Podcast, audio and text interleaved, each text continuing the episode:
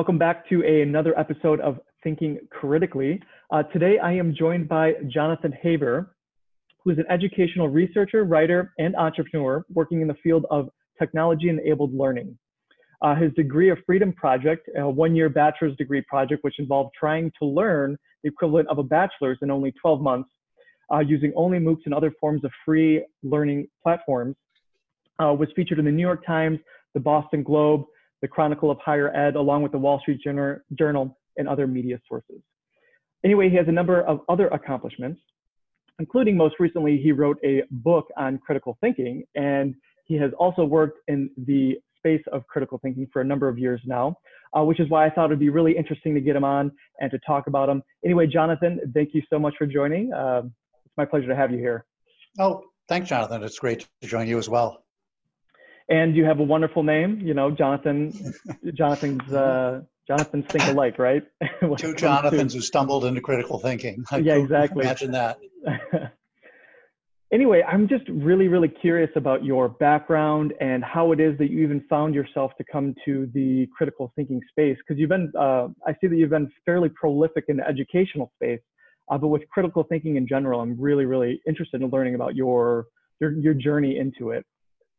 Yeah, well, the journey was sort of, of sideways. I think it began actually with, with, with politics. It began uh, in 2008 when it was an it was an election season, and you know I live in a fairly partisan state and a fairly partisan home, and things were unfolding like they usually do. Kind of I and everybody I knew were sort of supporting the same candidate, but the difference this time was that I had um, two young children in the house. My uh, two sons. Now they're much older now, but at the time they were just sort of forming their identity.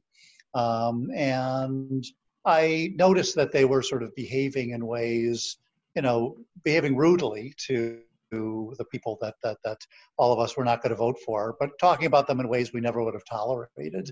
Um, if they were talking uh, about other adults that way. So I decided I would sort of teach them a lesson that people can be open minded. And so I did this project called Undecided Man. I, I, made myself an undecided voter, and I blogged about what it was like to be open-minded about each presidential candidate and thinking about who I was going to vote for uh, right until election day. And it was only after that experience that I realized, well, this is an exercise in critical thinking, right? I was being open-minded. I was practicing a critical thinking disposition.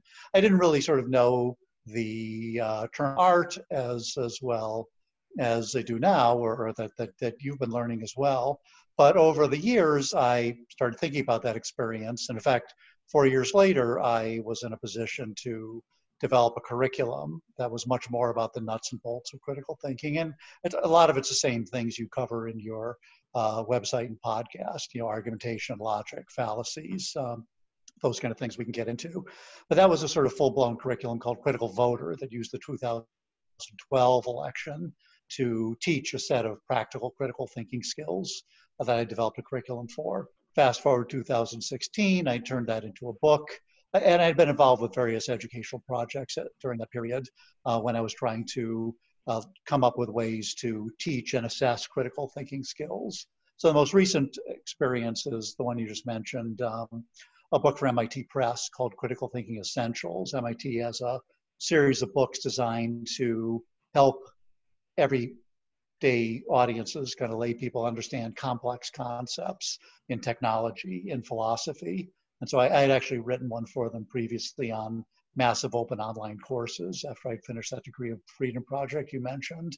And this one was on critical thinking because lots and lots of people think it's a good thing. Everybody thinks it's a good thing. Many people think they're already doing it. Uh, 99% of teachers and professors say it's their top priority and they're they're they're doing it. But you know, I think we could see from society that they're, that they're not, and you know, no, no, uh, and we could talk about sort of why that is and what might be going wrong uh, as we kind of continue this this exploration. But that that's been my journey. Very interesting. Yeah, I'm. I think one of the things. So you're saying that from your experience, and I've I've also experienced something similar. Um, you're saying a lot of professors, teachers are, are saying that they're teaching critical thinking, but obviously from our observation, they're really not. Do you think it may have something to do with the ambiguity over, over what exactly, the difficulty to define what exactly critical thinking is? because it seems as though like depending on the source that you look at, I mean there there are uh, there are some fundamentals I would say, but as far as a like a strict definition of what critical thinking is, I mean it's still it's philosophical and people haven't really been able to pin down I think a concrete answer to that. I don't know how. What are your thoughts on it? Well, I mean, there. I think there's three kind of great myths standing in the way of critical thinking, certainly in education, and uh, one is the one you just identified. There's perception is we don't know what it is. Yeah. You know, this usually comes up in conversation. Oh, well, you know, how can we increase it? How can we teach it? You know, nobody knows what it is. We don't have a definition. And I think what they mean by that is there's no common wording of yeah. critical thinking that every scholar agrees on. Um, and and you know that's I think the reason I think that's a myth is that you know there's no common understanding of of science or, or biology. I mean, biology is a good example. You know, it, it used to be very much a uh, almost like learning a language, right? It was very much about taxonomy and and identification, but in recent decades, it's become much more computational. But that doesn't mean we don't know what biology is, and therefore we have to stop teaching it until we come up with a common wording for mm-hmm. for a new definition. And, and, critical thinking, we do understand it well enough to move the critical thinking forward project. The, the way I dealt with it, because many people, when they heard us writing this book, thought, "Oh, great! You know, you you could pick a winner, or you can synthesize all these definitions and come up with a wording that that we could say everybody agrees on."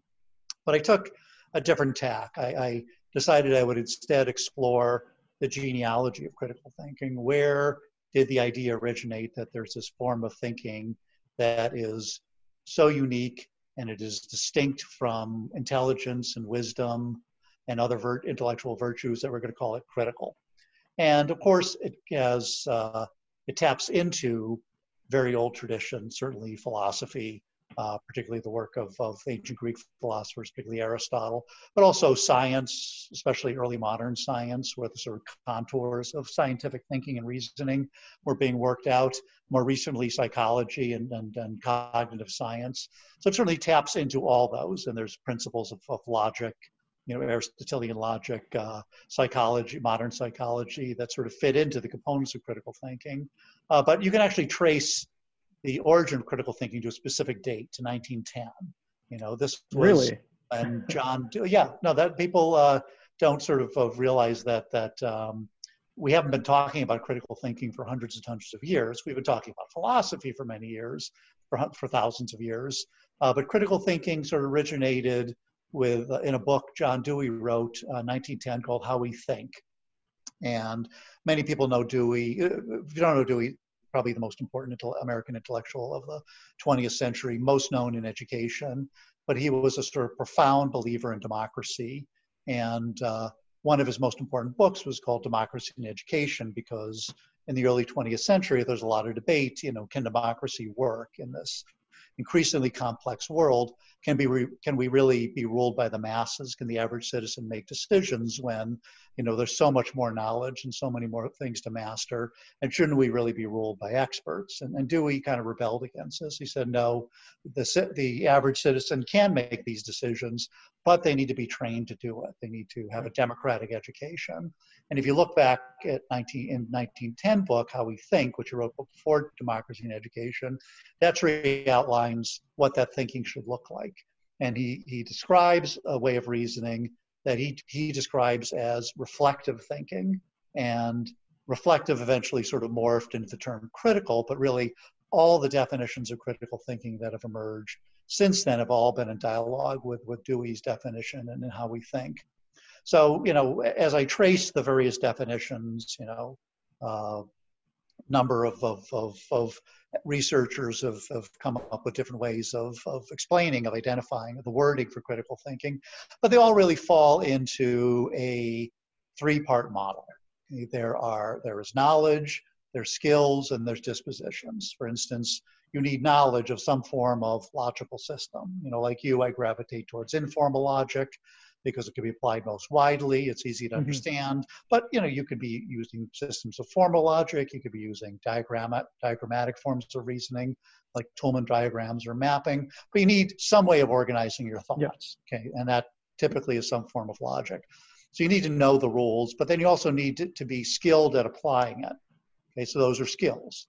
And then you also need the dispositions to want to think logically versus think in some less productive way. Okay, so those are dispositions. And if you think of critical thinking as the, that three-part model, you know, we could have debates over, okay, what are all the skills that goes into that model? There's some discussion, there's a fair amount of debate over creativity. Is creativity yeah. a critical thinking skill or is it its own, its own distinct thing? But, you know, we don't need to answer all those questions in order for the critical thinking project to go forward. We don't need to answer all those questions for critical thinking education to move forward.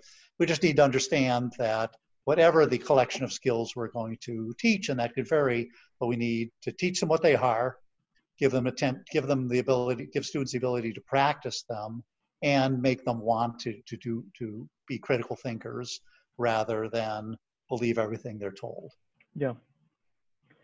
I think that last point about not believing everything that you're told is it's really really important and i think a pivotal aspect of critical thinking. And i mean to a degree it's important to acknowledge experts because you can't certainly know everything.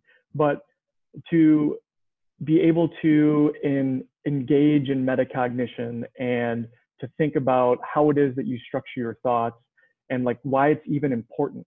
So for example you're talking about educating people on the motivation to why you would do this. This is something that i find myself struggling with a little bit is because this is work. I mean, this is something that you, this is a skill set that you have to develop, but people need to understand or uh, appreciate, I suppose, why it is that they would even want to put in the time and the effort in the first place. What is the, what's the end reward? Uh, so I'm curious as to what, what you have found in that particular area. How do you motivate people? What is the, uh, prize at the end of the rainbow, so to speak, of going through the whole process to begin with. I mean, I have my own ideas, but I'm curious as to what you think. I know you're you're a big fan of, of scientific reasoning. I know you're you're scientifically yeah. trained, and uh, one thing you can sort of, of explain is is is you know scientific reasoning is not natural. If it were, then it wouldn't have taken hundreds of years to develop that mode of thinking, you know, and as well as many more years to create the sort of norms, the scientific community, the uh, what my friend, uh, scholar Lee McIntyre calls the, scientific, the scientific attitude. Uh, and but I, I would say, you know, there's this sort of sense that, well, scientists are special people. They've gotten years and years of training. They're, the only people can think, you know, this way. I, I guess I would say that um, scientists are, in fact, not special people. You know, scientists are immersed in a culture that diminishes confirmation bias, you know, diminishes the tendency to believe things that uh, uh, may be false, but believe them because you want them to be true or they, they comport with what you already believe. Okay, the whole scientific enterprise is designed to not wipe confirmation bias and wrong thinking out, right? Plenty of scientists make mistakes all the time. Absolutely. But to diminish it just a, just a, just a, just enough to give us everything science has given us in you know the last you know half millennium. Uh, so I guess I would say you know one temptation is this critical thinking is really a, a, different set of or a superset of, of structured thinking right scientific reasoning is, is a critical thinking mode uh, but not the only one but if we could train ourselves to think productively, to think critically. Uh, if we could do it not you know every minute and every day, but just more than we do. You know, think of everything science has given us in the last 500 years. Um, you know, we could be seeing that exact same bounty applied to all aspects of our life if we just brought some systematic reasoning, some tools and techniques into how we think. And and and you mentioned, um, you know, productive forms of reasoning in terms of you know believing what you're told. You know, interestingly, John Dewey was part of a philosophical tradition, uh, the, the, only major philosophical school that originated in the United States uh, called pragmatism, American pragmatism. Uh, and it was founded by a philosopher called uh, Charles Sanders Peirce, who first applied sort of pragmatic principles to, to thinking itself. And he determined that thinking was not a uh, kind of metaphysical part of our soul or something unique to the human experience. Thinking was a means to an end. Why do we think? We think for one reason only to dispel doubt.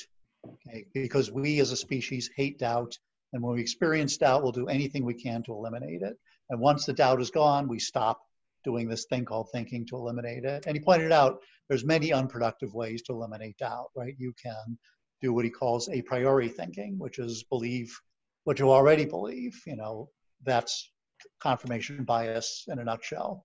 But you can also eliminate doubt by authority. You can believe what you're told. Okay? Or you can fight against authority, right? You could believe things that uh, oppose what authority is telling you. That's called tenacity. That's what adolescents often do. Okay, so those are three ways of getting rid of doubt, and they all work. Okay, but they're not particularly good at getting at the truth. You know, what Peirce recommended was that we apply sort of scientific forms of reasoning that are designed to get us asymptotically closer to the truth.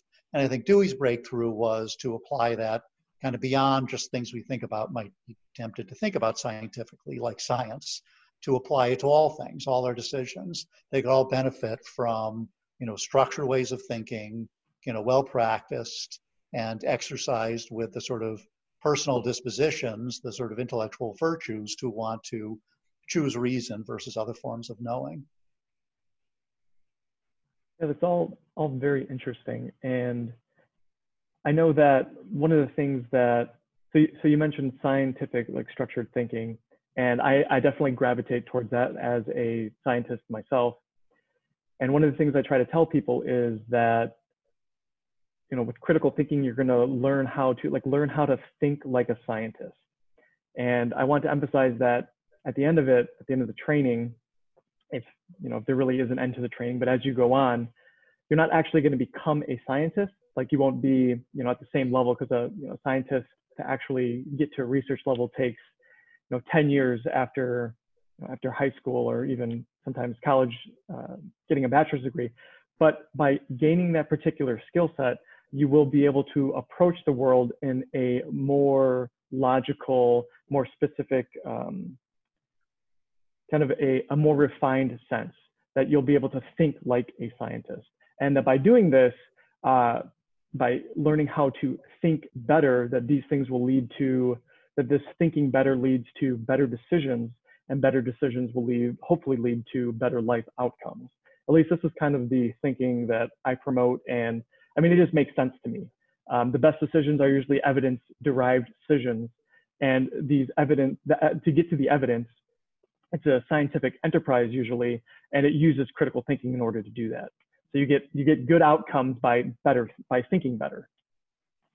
Well, let me push back a little bit because uh, okay. uh, I, I, I obviously an enormous fan of science. I respect it tremendously, you know, but I, I wouldn't say necessarily that you know the outcome of a critical thinking sort of education is to think like a scientist. I think it's you'd end up thinking like a critical thinker, and it okay. turns out uh, a scientific education not only does give you many of the tools to be a critical thinker, uh, it also immerses you in a community where evidence and sort of, of exercises activities that reduce confirmation biases are part of the norm. So I think that's why science has been so successful. Uh, but the scientific uh, methodologies for truth seeking are extremely powerful, but there, there's others. Uh, mm-hmm. You know, various forms of logical reasoning that can be applied in, in scientific endeavors, but also could be applied anywhere. You know, uh, logical argumentation, determining validity and soundness of an argument, um, uh, understanding some of the linguistic methods, uh, the language skills for turning everyday conversation into structured arguments that could be checked for, for strength and weakness. Uh, these are all a broad range of skills, and scientific reasoning, I, I think, is really a subset of it. But you've got sort of okay. picking a hypothesis, finding evidence to disprove it. It's a very powerful technique, uh, but it is not the only one that you can bring to bear. There's, there's a number of very powerful tools you can bring to bear. I, I think the others I like to kind of, of push back a little bit is often when I'm in conversations with scientists and engineers, they often will sort of wonder, well, why why can't we solve society's problems like we solve scientific and engineering ones, right? Why can't we come up with a theory and get evidence, put it to the test, collect evidence, disprove it, you know, uh, don't continue that policy, proves to be wrong. And I, I, think that's a, that's a great instinct, but many of the decisions we need to make uh, are not subject necessarily to logic alone. Uh, many decisions have to be made based on human factors. Um, many I'm decisions like have to be ethics. made. Uh, absolutely, we have, have to make Yeah. ethical decisions. We Yeah, have ethics. to we have to sort of utilize things that are often considered enemies of reason, like like uh, uh, emotions. But you know, just to- an example I like to use: if if you are you know high school and you've gotten some money and you know you could use it either to buy the band new uniforms or accept an invitation for them to play in the Rose Bowl, you know, with their existing uniforms, right? There is not a scientific method that's going to give you the ultimate answer there. You know, you can come up with arguments for and against. You can come up with, you can analyze the strength of those arguments, you know, the, the facts, but at the end of it, there's got to be a value, a value-based decision. And that value-based decision is going to have to tap more of the human character than just our reasoning. And it's going to have to tap our emotions. And in this case, you know, sometimes emotions are considered, you know, sort of the enemy of reasoning. And, and you know, it's obvious why that's the case. We've all had experiences where emotions led us astray. But, you know, emotions are also sources of data, you know, especially emotions like love and caring and concern.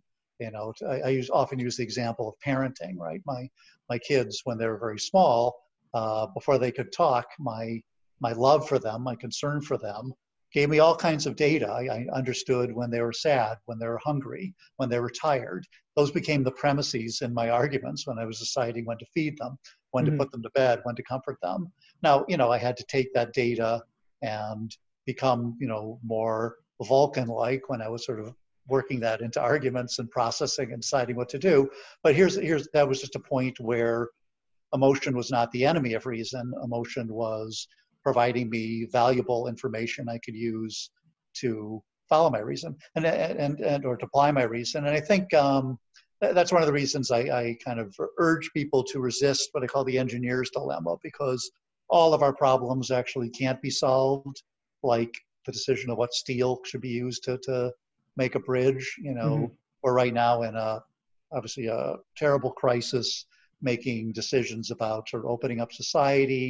Well, you know, we, we, we don't have all the facts, and many of the things we're trying to decide on are, are based on unknowns or things that are going to happen in the future. You know, we've got to, in some ways, rely on uh, emotion and instinct, but not exclusively. You know, we have to sort of use our reason to control them. And I think it's no accident Aristotle sort of identified kind of three modes of persuasion, but the three mo- major modes of reasoning. You know, one is logos, logic, uh, but then you also have pathos, emotion, and ethos, which is the connection we have with one another. And I guess when I talk about critical thinking, you know, which this sometimes makes me different than those who are approaching it, you know, purely from a perspective of sort of logic and reasoning, I, I try to tie in all those aspects of the human condition because they all have to be in play if we're going to be if we're going to think well. hmm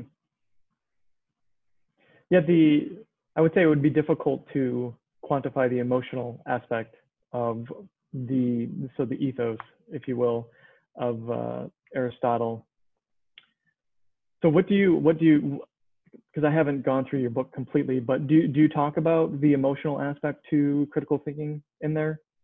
And what what what are your kind of thoughts on that as far as you know how would you begin to to structure structure that into like decision making i mean i know you briefly touched about you know how how it was factored in and you know you gave examples of with your own children but i was just i was just curious um, how you describe it i mean is that exactly how it's described in the book or is there a little bit more to that I, i'm just i'm really curious Sure. Yeah, I, I think I, I probably do it a little bit more in a previous book I, I wrote called Critical Yeah. Voter. That one I Okay. mentioned. That's that's much more of a sort of step by step.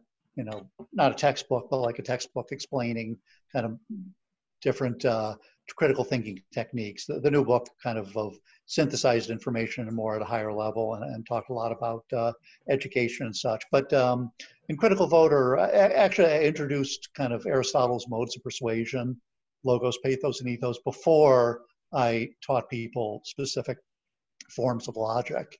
And I did that for a very specific reason because I think that in our everyday affairs, you know, the, the things that I'm hoping we think critically about, obviously our politics, but also our interaction with one another, policy issues, uh, the whole range of issues that impact us as individuals, as society, even, you know, where to go to college, how to interact with each other. You know, all those things involve individual human beings, and individual human beings are made up of many elements. You know, there is our mind, our reasoning self, there's also our heart, uh, our, our emotional selves. And I guess, you know, the emphasis I tend to place there is in emotion and emotional reasoning, you know, there are not all emotions are created equally, right? Emotions like love, caring, concern, bravery, those are what I call the good emotions. Emotions like anger, hatred, fear, those are bad emotions. And as you might expect, you know, the bad emotions lead us astray. That overwhelms our reason. That can lead us into terrible choices. Whereas the good emotions, we don't want to rely on them entirely to make our, our choices, but they're youth, useful tools. I would certainly rather mm-hmm. be pointed in a direction based on sort of love and concern versus sort of fear and, and, and anger. Um, ethos is really the connection between people. And I think there, there's an interesting debate whether, you know, we as individuals think or is thinking a social act. You know, are we thinking now, you and I, through our interaction with each other?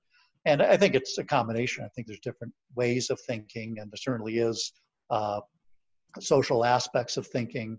Uh, but you know, when you're talking about between people, you're talking about an ethos bond, the, the, the things that connect us. You know, things like trust, for example. So getting mm-hmm. back to a comment you, you made much earlier, you know, that we have to believe things that we can't confirm entirely ourselves. We have to rely on experts uh, sometimes. Well, how to rely on experts? Well, you know, we certainly can listen to what they're saying and evaluate their their logic that's if you're a critical thinker you've got some skills in doing that but you can also trust them you know you could trust their reputation you can trust their background their their skill set but you can also sort of trust them based on the your interactions with them do they come off as sort of, of approachable sort of trustworthy you know so these are all non-cognitive activities that i would claim are part of the sort of critical thinker's makeup because they're part of the human makeup. I think you know the reason I like Aristotle's modes of persuasion as a model is relying too much on any one mode um, kind of makes you unpersuasive, right? If if you are running for president and everything you, you every speech is a logical proof, right? With like premises leading conclusion yeah, yeah. you're, you're going to fail. You know you might be right but you're not going to persuade anybody. Well maybe you're running for a position on planet vulcan and in that case maybe that would be that would be the preferred mode of yeah, communication you know but i i, I would uh, you know point out that like you know on vulcan first of all like you know i, I actually never I, have I've been watching Star Trek for, for decades, you know, but I, have never really seen the Vulcans do anything logical. You know, they're very smart, but yeah. they're never engaging in logical proofs. You know, all the things yeah. that you talk about. Uh, you know, what they, they it's not a society that that elevates logos; it suppresses pathos. It's a society that suppresses emotion. And you know, I would point out that like Spock is not the captain of the Enterprise. You know, the captain of the Enterprise is Captain Kirk. And what makes him so successful? Well, you know, he's not absent logos. He could certainly, you know, think his way out of out of uh, into and out of a battle and all kinds of other jams.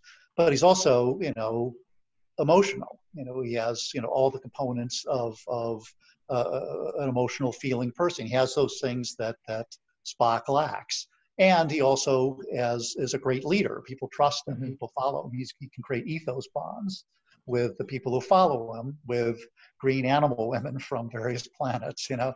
And it's the combination of those three that make him successful. So in, in a way, I guess I'm, I'm, urging all of us to, you know, not become Mr. Spock, much as I respect, you know, uh, the Surak and, and, and the Vulcan way of life he created. But I think, you know, if we really want to be balanced as human beings and we really want to be successful critical thinkers, we need to kind of balance all three modes. We need to be logical. You know, we also need to understand our emotions, uh, certainly be able to control them, rely on the good ones, try to, to not rely on the bad ones, especially when we're, we're trying to reason and make decisions. And we need to understand we're not, you know, alone. Anytime we argue, by definition, you know, we're arguing. Oh, I guess you could argue with yourself, but for the most part, we're arguing with somebody else. Yeah. That means we must do certain things to create a bond with somebody else. You know, we must at least get them to trust us. So, you know, all three components I think go into being a critical thinker, which is, you know, that I guess that's how I sort of, of map out where emotion plays a role. Yeah, I think the key is to not be overly emotional. So obviously, getting rid of your emotions altogether is kind of getting rid of who you are as a as a person. Like the emotional component is very much a part of being human, but I suppose maybe just making sure that the emotions aren't getting the best of you because I definitely know that looking throughout my life that when I'm in a I think in psychology they call it a hot state, so I'm kind of worked up whether it mm-hmm. be with good good emotion or with bad emotions i'm probably not making the best decisions that i could be absolutely yeah. I mean i think that's one of the reasons people feel you know emotion um, and instinct can be the enemy of reason. And um, you know i can understand why because you know we've all been in those situations where you know we were angry we were frustrated we made, made bad, bad choices we hurt other people. So you know no question that emotion alone, and, in a way, that's you know, we, we wouldn't want a planet where people ruled entirely by emotion either. You know, um, all three need to be in balance. It's really that old sort of Greek, uh, you know, maximum, nothing in excess. Uh, but I think I do believe that um, you know, critical thinking can play a vital role without requiring us to sort of, of transform ourselves into a unfeeling society, especially since it's not going to work. We are emotional beings, you know, but mm-hmm. By practicing critical thinking, we learn to not just, you know, repress our emotions, but understand them, understand where they're feeding us useful information, uh, understand where uh, trust is a useful thing. Here's a great example I like, uh, you know, there during election season, there's all these websites that'll ask you to uh, answer a bunch of questions about your uh, where you stand on the issues of the day, right? So yeah. this uh, happened recently. A friend of mine told all her friends to take this this uh, survey. It was a survey of questions: How do you feel on on immigration? How do you feel on you know education, abortion, etc. And you fill out the survey, and then an algorithm will tell you which candidate you should vote for. And everybody sort of had the same comment. Oh wow, you know, this candidate who this algorithm correctly told me is in alignment with most of my political positions, I have no interest in voting for them. You know, I'm not going to vote for them. And, and literally every single person sort of fell into this category. And I think, you know, what the, the takeaway from that is there are other factors that are going into that decision, right? There's, there's do likability, we use that term, uh, but also, you know, trust and, and trust is a better example because if you don't trust a political candidate, that means you might not trust them to act on all these things you agree on, right? So in that case, you know, a pure logos based decision of like pick the candidate who you agree with on most issues didn't come up with the right answer because it didn't take into account the sort of ethos bond we must have with somebody we're going to trust to, you know, run the country we live in. Yeah, that's that's really interesting. Yeah, I uh, have you ever heard of the concept of emotional intelligence? oh, sure. Yeah. Yeah, I, I remember reading a book on emotional intelligence years ago. Uh, anyway, I I think that that might, you know, that concept of emotional intelligence, being being aware of your emotions, knowing how to work through them, I could definitely see that being a part of critical thinking. And I guess I'd until having this conversation with you, I'd never really thought about it that way because I suppose in general, humans are very good at being emotional and they're not very good at the scientific thinking or the more logical thinking. Like that is something that they really have to work at. However, humans aren't very good, in my opinion, people aren't very good at the emotional intelligence component, which is they have to learn how to develop how to work through emotions. So I mm-hmm. definitely could see that being a valuable skill, a part of critical thinking uh, like falling under the umbrella because it seems like you know critical thinking like is, is a fairly large umbrella with a bunch of kind of subcategories underneath it but i could definitely see that being a part being a part of it and yeah, being and tremendously I, I useful. critical thinking so big that it encompasses yeah. all of human experience. So I, am not yeah, really, yeah. you know, saying emotional intelligence is a requirement to be a critical thinker, but but I think you know probably a good analogy would be you know, cognitive biases, the heuristics you've talked about, oh, yeah. you know, yeah. the things that get in the way of our thinking, um, you know, confirmation bias being the most sort of, of um, significant example of things that have led to all kinds of problems. But it's natural, you know, as you pointed out, it's it comes from from human evolution. Uh, it's and it's a tendency to believe what we already believe and, and ignore or reject what we don't. Okay, so and and um, that's a source of error. Emotions is a source of error. Um, manipulation through sort of, of, of, you know, sophistry, you know, that's a source of error. And so I would say, you know, being a critical thinker gives you the ability to navigate those aspects of human experience, right? We're not going to escape from our cognitive biases, right? They're hardwired into our reasoning. We're not going to escape from our emotions because we're human beings. So what critical thinking does, it allows you to build those things into a framework where you know they can be recognized and controlled for if they're doing harm, like confirmation bias, you know, but they could also be recognized and built into a structure if they might be doing good, like my children communicating to me non-verbally about their needs through mm-hmm. my emotional connection with them. So I'd say, you know, critical thinking is, is primarily about providing the structure that you know sort of human experience can go into and then through that we can hopefully make the best decisions we can. Yeah i mean that's all, all that we can do i guess at the end of the day is you know with the best available evidence that we have and all of these tools is to assimilate them and hopefully make the best decision that we can know fully knowing that the best decision today may not be the best decision a week from now or a month from now or even tomorrow because the the circumstances may have changed. And i know that that's an aspect of critical thinking that you mentioned and it's something that i promote a lot um, and that is intellectual humility that not you know admitting to yourself that it's okay to be wrong but don't persist in the wrongness you know update your worldview and then kind of move along from there. Yeah, well, I think there's, there's also, you know, it, it intellectual humility, humility also needs to be paired with intellectual courage. That when you come to a belief through sound reasoning, you sort of put it to the test.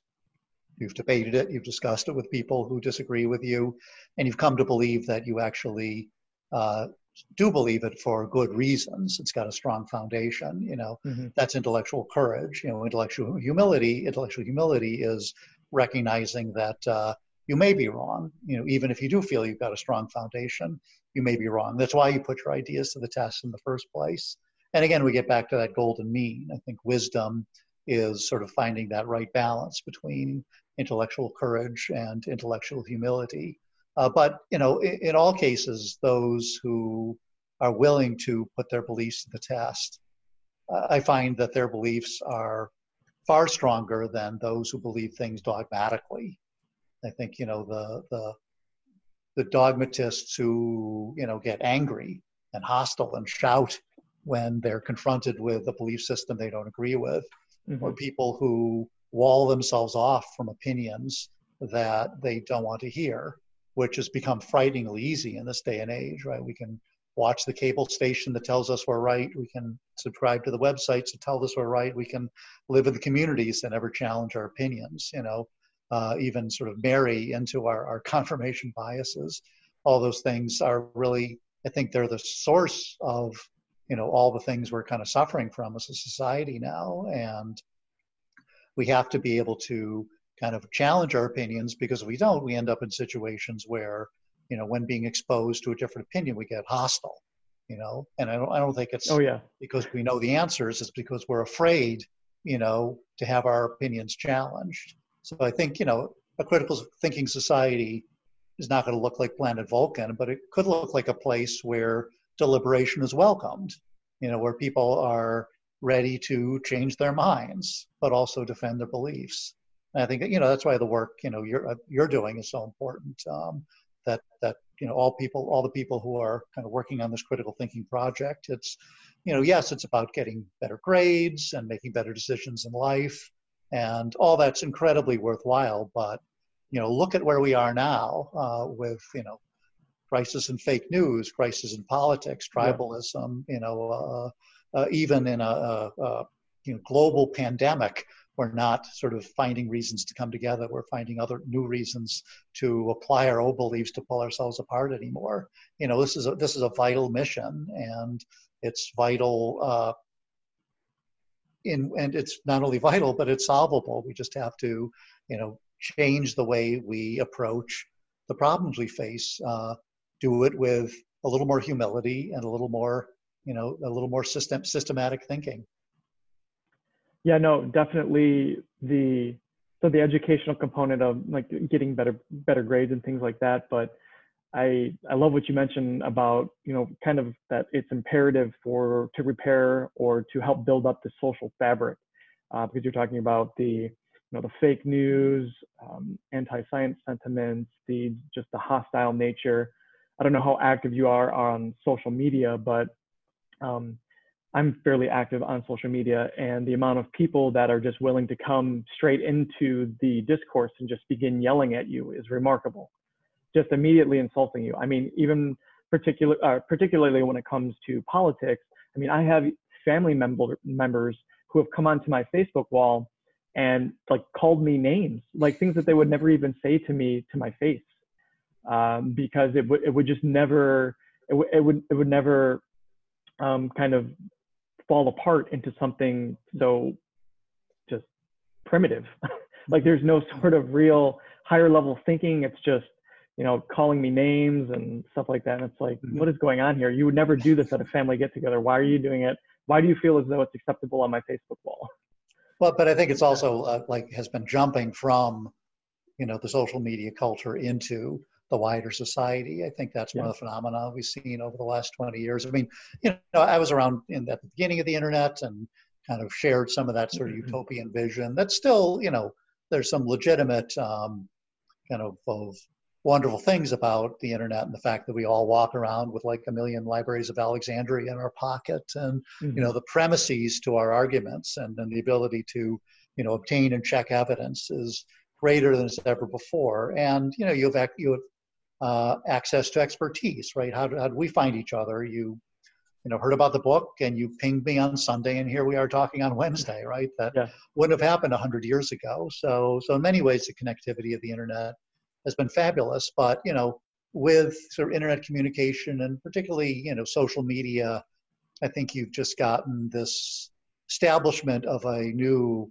vastly powerful communicative mechanism without sort of social norms associated with it. So, you know, norms have uh, have been sort of evolving without any sort of real conscious effort, and you know, some of them are, are fine. I mean, the ability to connect with people and reconnect with people uh, very, very easily is wonderful. But as you've noted, it's like there's no barrier to expressing your beliefs to the entire planet yeah. uh, without a filter. And I think you know that it's no accident that after 10, 15, you know, years of this, our regular everyday discourse, you know, certainly in politics, certainly if you look at sort of, of you know, the sort of presidential campaign and how different this one is from even ones I, I was tracking a dozen years ago, you know, it's that sort of, of new normative culture, which is all about sort of, of the person you're talking to is not really the person you're talking to. You're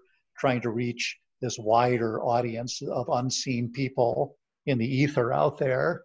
And that's why I might call you names because I'm not really trying to persuade you. We're not in discourse with each other. I'm trying to convince a whole bunch of other people not to believe you. You know, and, I, yeah. and what's the best way to do that is to belittle you and to create straw men out of your arguments, to not be charitable. You know, everything that's the opposite of, of critical thinking and critical thinking virtues. And yeah, it's it's you know, I mean, it's it's not entirely clear how we sort of get out of that trap, uh, but it is a you know one of the sources of, of the problems we're in. It's, it's it's one of the things you know I'm trying. Well, we're both trying to solve. Well, it's definitely worth pushing back against because I can tell you that I certainly don't appreciate it. I don't like living in a society where people feel the need like to, to just call me names and like you can't even have a, a conversation. It's, I mean, it's just really, really sad. Well, and, no, it, frankly, the people who are like calling you names, I mean, and, and not just you, but the people who are kind of on the other end of this sort of, you know, whatever you want to call it, call out culture, it's not like they feel particularly empowered. It's not like they feel particularly powerful. You know, they feel great anxiety over the fact yeah. that, you know, they're terrified someone is going to call them out on their unexamined beliefs and, and you know, and, uh, as well they should. So I think, so it's not like, you know, those of us who feel terrible at this sort of call out culture are, um, you know, that much more miserable than those who are. I believe it's sort of like a roller coaster that nobody wants to be on. You know, you you you've seen these in other sort of examples. I won't sort of, of you know pull out a bunch of them, but um, you know, uh, one one I love is is the Korean education system. Right, the Korean education system. Everything is based on one exam. So the whole society is based on how well you do on this one exam, and kids study for this exam all day, every day for years. They finish school, actually, they sleep through school so they can wake up and go to exam school well into the night.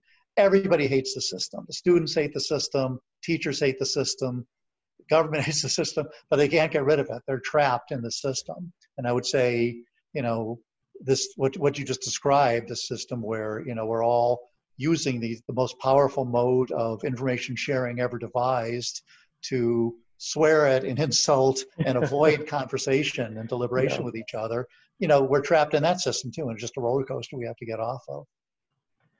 Yeah, I think part of getting off of that is to just push back against it though. Cause I know that when I engage with people online, I mean, I am very, I keep my emotions to a minimum. And even if I am being somewhat like, feel like I'm getting yelled at through the computer screen, I still respond in a very logical, composed manner using links, you know, evidence to support my as prem as premises to support my uh, conclusions and things of that nature, in the hopes of demonstrating to not only the other uh, the the, the inter interlocutor that I'm um, engaging in this discourse with, but for anyone that comes along too that might be lingering like on the fence. Mm -hmm. There's a mm-hmm. lot of people on social media who will just read comments and not actually ever even engage. They won't even like it, but they will read it. Mm-hmm. And I mm-hmm. know that there is value to be found in doing something like that because I may not be able to change the mind of the other person. I might be able to plant a seed and they change their mind later on, but I know that there's a lot of other interactions going on there that I might be able to change the uh, mind of a fence sitter. Well, there's That's a lot packed into what you just said because, yeah. um, you know, uh, one of the key critical thinking skills, as you know, is argumentation. But a key argumentation skill is know who your audience is, right? So, okay. no defense lawyer would go into a courtroom thinking that they're trying to get the prosecutor to change their mind. You know, he the prosecutor is not the audience. The audience is the judge and jury. So it's very, very important to know your audience. And so if you're engaging in debate, either a formal debate or maybe it's an online debate, if you know you're really trying to convince a wider audience, then yes, you can um, kind of interact with your interlocutor with an understanding that you may not change his or her mind. Uh, but just two by one, you need to be careful about that because, of course, that that would open up the well, you know, I don't have to care about the person I'm debating with. They're not the person I'm trying to convince, but that can descend very quickly into I could do anything to prove they're wrong, including kind of uncharitably translating their arguments, you know, up through insulting them and humiliating them. So you got to be a little careful, careful there. Um, but I would also point out that you know the mechanism to change somebody's mind is that's really not something you're going to find in social media and the internet. Maybe in a few um, places. There's an interesting Reddit uh, subreddit called uh, Change My View. I've gotten My View, yeah. involved with the last couple weeks just because I'm, I'm very curious about it. I know I'm, I'm going to be doing a uh, Ask Me Anything session on Reddit next Tuesday, so I want to kind of get into the Reddit culture. That's on uh, May 26th. It's it's an interesting culture. I've been with it for a few for a number of years now. There's a bunch People of talk very highly. There. Yeah, my, my son is into it. You know, I, am I'm, I'm very mildly into social media, so I'm not one to sort of of speak on with any great expertise. But um, you know, but the reason I brought it up is you know if you're going to change someone else's mind, nobody had their mind changed because they lost an argument. right? You know, right. Nobody got into you know a real heavy duty argument with someone and said, "Boy, you know, you won that argument. I guess you're right." You know, people change their mind over time, you know, and the changing of one's mind is a difficult thing. It makes you very vulnerable. Um, and so, yeah, absolutely, it is definitely know, in a way when you're a vulnerability. Yeah, so I, I, think when you're sort of of you know engaged with people to change their minds, certainly you know argumentation, all the skills of critical thinking are vital, right? Those are the things you bring to bear. Uh, but you know, in a way, you could be bringing those to bear, you know, sometimes behind the scenes, sometimes um, just enough so that you know nobody realizes you're picking apart their flawed arguments. You know, um, using a bunch of Greek terms that they would that would turn them off. You know, you could sort of plant seeds of doubt or get people thinking. I mean, in a way, that's what started this all, right? I wanted my sons to kind of doubt the notion that they were seeing all around them that, like, if you believed in a certain political way, you were good. If you didn't, you were bad. And in fact, you could say anything you want, no matter how rude, about you know members of the other party. I wanted I wanted kids to doubt that, you know, yeah. and but you know I didn't. I wasn't going to persuade them by kind of pounding that into their head. I planted some doubt, you know, and mm-hmm. from that doubt, I hope seeds spring because you know as as Peirce, you know, probably the the kind of, of ultimate founder of critical think pointed out, doubt is why we think, you know. Yeah. so I think that's one of the we shouldn't feel like there must be closure at the end of every argument. yeah, that's a, uh, yeah. and that's a I think that exercise with your sons is like super important. I've seen that because I've seen so much polarization in the past uh, election cycle since the, the last election cycle for president. So much polarization, and people think that you know if you're on one side, the other side is the enemy, and vice versa.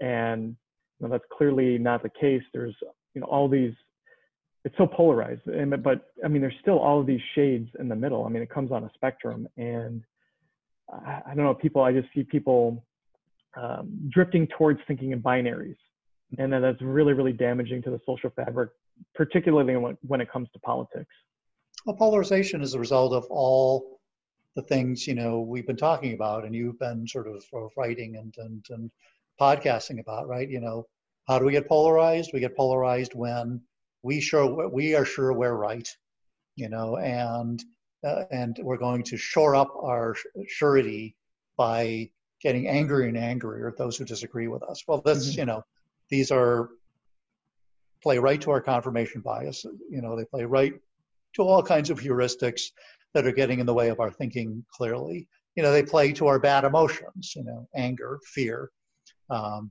hatred. You know, uh, they play to sort of tribalism, the sort of dark side of ethos, you know, not trust and connection, but, you know, trust and connection with, within my group and everybody outside of my group is an enemy. So, you know, again, I think we just get back to the point where, you know, taking these principles of, of critical thinking, you know, many people, you know, take even something like open-mindedness as the enemy, right? If you show an open mind towards an opposing belief, then, you know, you're wishy-washy or you're you're you know not ready to sort of take a stand and again i just keep you know i, I listen to people who are absolutely certain particularly when i know they're absolutely certain about like incorrect things. And i just ask you know not only just how can you believe that but you know is that really making you feel like good? Is that really making you feel empowered? You know i i, I don't think so. Mm-hmm. yeah it's it's very interesting and i think that we definitely still have a long, long way to go and a lot of work to do in that area in order to kind of disseminate the, the critical thinking and how to, I mean, particular politics and religion. So we have discouraged the uh, discussions around the dinner table and at family uh, get-togethers for generations, or for for a very long time at least. Um, this is how it is with my family, and I know that I've encountered this with, um, you know, other families as well you know, discouraging these difficult conversations. And a lot of it is because people aren't willing to put their beliefs out there and just kind of like test them, you know, stress test them, see, see, you know, what's good, what's bad. Maybe I'm open to changing. And that we don't know how to have polite conversations with one another. Mm-hmm. Like it's not really taught. um, it just kind of decays into this tribalism and us versus them type thinking. But yeah, anyway, my wife keeps telling yeah, my wife keeps telling me, you know, you because I've been since critical voter, I've been sort of applying these to political matters, but not in a way to sort of pass judgment on one ideology Mhm. or another, or a candidate who's a critical thinker or not. I've been using it as a case study for critical thinking principles. I've been doing it most recently with a site called Logic Check. That's sort of like fact checking sites, but it's checking the logic behind the news. And um, but I, I- I think her point is, you know, perhaps you don't want to start with politics and religion as the first thing you want to challenge people to say, you know, you should be applying more, you know, you know, Aristil- Aristotelian syllogisms to your, you know, political and religious beliefs. But I think if you sort of introduce people to the concepts and the tools, and they can, you know, eventually be applied to examples that are more heated or more difficult. But I think if you know, you don't you don't necessarily have to start there. In fact, you may not want to start there if that's going to really kind of yeah, uh, no, yeah. make people I- uncomfortable. yeah. Uh, anyway, speaking of tools, Jonathan, what um, what's available out there? So I know that you have the ThinkerAnalytix that you that you're working with, and that's available on your website. But there's also you had mentioned um, before we even sat down today that there's other things available for people. So what uh, Sure, what yeah, are your thoughts in that area? You're asking for so what are what are resources, including probably free resources for Yeah, yeah, absolutely. learning critical thinking skills and you know obviously you know my my my books are not free but you know they're fairly cheap. And actually the uh, critical voter book has the uh, critical voter um, site has chapters from the book for free. So you know there there's that tool for the kind of broad based critical thinking. Uh, but then there's also other tools. You mentioned ThinkerAnalytix i should correct. That's that's uh, not a company i, I worked for or work, i had worked with them. But you know what- what they are doing is a form of, of logic called logic mapping or argument mapping which is a graphical form of argumentation that's particularly good for younger learners so uh, we work together on a course for helping teachers particularly middle and high school teachers apply this form of logical reasoning argument mapping to subjects particularly like uh, ela and, and um, social studies subjects so it could also be applied in, in science and, and uh, mathematics as well. So, so that that's a free resource. But then you've also got, um, you know, MOOCs, massive open online courses. You know, I think you mentioned earlier that's where I kind of cut my teeth in sort of online learning.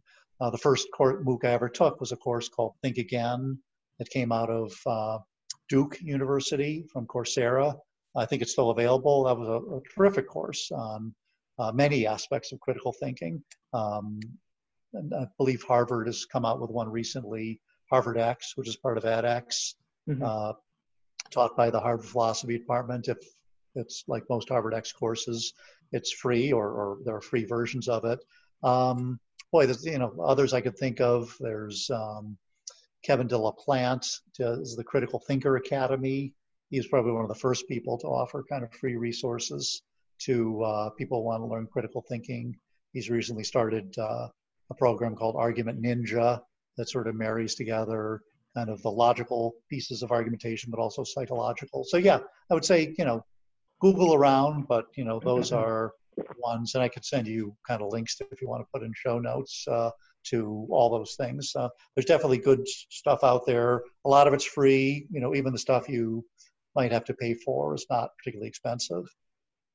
Uh, but I do recommend that sort of you systematically go through the learning process. I think just sort Mhm. of of picking it up here or there, you know, kind of like the the way you're sequencing it in your podcast in your writing, kind of of learning those steps because it doesn't take long, right? I think I've taught people lessons in, learn- in critical voter, you know, through podcasts that added up to like less than 12 hours, right? It doesn't take long to learn these skills. It does take like many, many years to master them. You know, uh, there was one researcher who said critical thinking is kind of like uh, playing an instrument or a sport. It takes 10,000 hours to get really good at it. And, you know, there's no empirical evidence to prove that's true, um, even though, like, there's no empirical evidence that proves that for musicians and, and uh, great athletes. But I think it's pretty obvious that uh, if critical thinking is as much a skill as a set of knowledge, well, you only get good at that skill by putting it to use, and you need to put it to use in more and more situations because the things you need to think critically about are complex and varied, right? They're you know, every editorial of all the millions of editorials published every year, those can all be subjects to critical thinking, all the decisions you have to make, right? So I think it does take years of work, uh, if only to sort of internalize approaching questions through, you know, whatever logical form you use, whether it's informal reasoning or, or, um, or argument maps or whichever. So I say, you know, it takes a short time to learn. It takes, you know, a long, long time to master. So I would urge you to sort of get that base knowledge, but then don't sort of think you're done. You know, yeah. start putting it to practice, um, and just do it. You know, a little bit every day, and and it will add up. Yeah, I definitely think uh, what you mentioned there about about it being a skill. So it doesn't take very long to kind of learn the basics of it, but then it's really really important that you exercise it, and then you continue to learn a little bit more here and there, and then kind of stay stay up to date on it. Um, if you, you know, there's that old saying, if you don't use it, you lose it. And mm-hmm. I definitely, you know, I've seen that when I've stepped away from science before in my life because I, I, view, I view scientific thinking as a skill as well. Mm-hmm. And, mm-hmm. uh, you know, the same thing with critical thinking that, you know, once you learn it, then you have to develop it. And it is, it is really a skill set, but it's a skill set that will definitely make your life better. Um, mm-hmm. yeah, it's. And that's a feedback loop. Like as you yeah, yeah as you do it more, whoa, you know, I made a better decision. Whoa, I, you know, didn't have a fight with a loved one like I thought I did. You know, you know, oh boy, you know, I'm actually like succeeding at school or work. So I think you know, there's a, a virtuous cycle that can develop um, that I'm hoping not just for individuals but for all of us can sort of be the counter counter agent to the sort of vicious cycle we're suffering through now it could definitely be turned it's definitely a, a, constructive feedback loop like in the good direction like the more people. And i um, i kind of think of it as a like the more people that we're able to teach about to teach critical thinking the more people that learn it as well um, it, it, serves as a an, an, inoculation in a sense to diseases of, of information. So one of the things you've noticed is probably since covid-19 the current pandemic is just the